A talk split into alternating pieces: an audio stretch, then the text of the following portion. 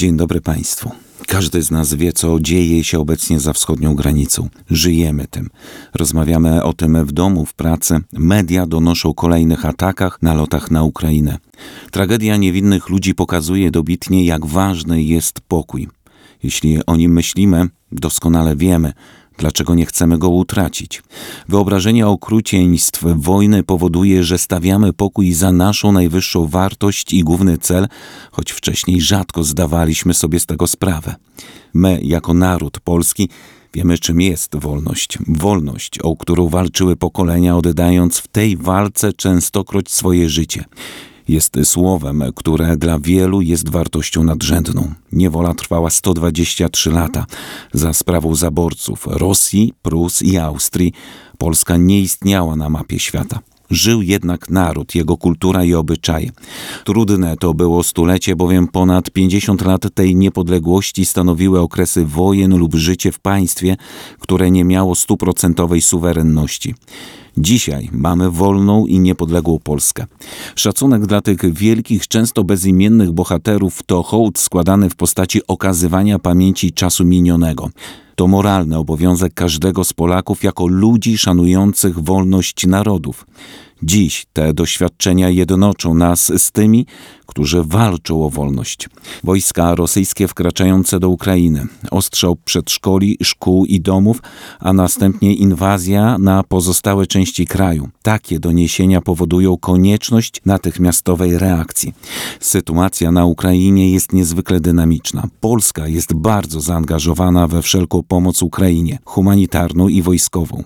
Fundacje, stowarzyszenia, kościoły, instytucje, szkoły, ludzie prywatni każdy chce dołączyć swoją cegiełkę do pomocy Ukrainie, a szczególnie tym, którzy z niej uciekają. Bo dobrzy ludzie to nie tylko wielcy altruiści, ale też zwykli ludzie. Wokół nas jest wiele takich osób otwartych na innych, życzliwych, skorych do pomocy, angażujących się, wspierających w trudnych chwilach bez zakłamania, bez obudy. Pomagając, sprawiamy też, że świat, w którym żyjemy, staje się bardziej ludzki, przyjazny. Nie jest bezdusznym miejscem, gdzie rządzi tylko pieniądz. Nawet najmniejsza pomoc jest cegiełką, która buduje lepszą rzeczywistość. Czyniąc dobro, stajemy się lepszymi ludźmi i choć nie zbawimy całego świata, bo nie o to chodzi, to będziemy mieć satysfakcję z tego, że być może komuś pomogliśmy, zmieniliśmy jego dzień na lepszy, rozwialiśmy czarne chmury. Zatrzymajmy się i wyciągnijmy pomocną dłoń. W książce Mój Chrystus połamany, Chrystus mówi: Jestem jednoręki, potrzebuję drugiego ramienia. Odczuwam brak drugiej ręki. Potrzebne mi jest żywe ramię i żywa ręka z ciała. Jak ważna jest ręka wyciągnięta do brata, pomocna dłoń, gdy nie popychasz tego, który chwieje się do upadku, lecz go podtrzymujesz, aby ustał na nogach. Ręka jest pięknym symbolem, gdy nie ranisz ani nie bijesz, lecz pocieszasz i ożywiasz. Ważna jest ręka zgody, gdy dłoń przyjaźnie wyciągasz do twego wroga. Ręka wskazuje kierunek życiowej drogi, gdy dajesz dobrą radę, gdy uzyskujesz przyjęcie do pracy, gdy ofiarujesz możliwość pracy, gdy ukazujesz nową drogę albo otwierasz drzwi zamknięte dla tak wielu, którym nie powiodło się w życiu. Ręka daje wytchnienie, gdy dajesz z poświęceniem, gdy leczysz, gdy przynosisz ulgę, gdy zmieniasz ciężar krzyża innych, przyjmując go na swoje barki.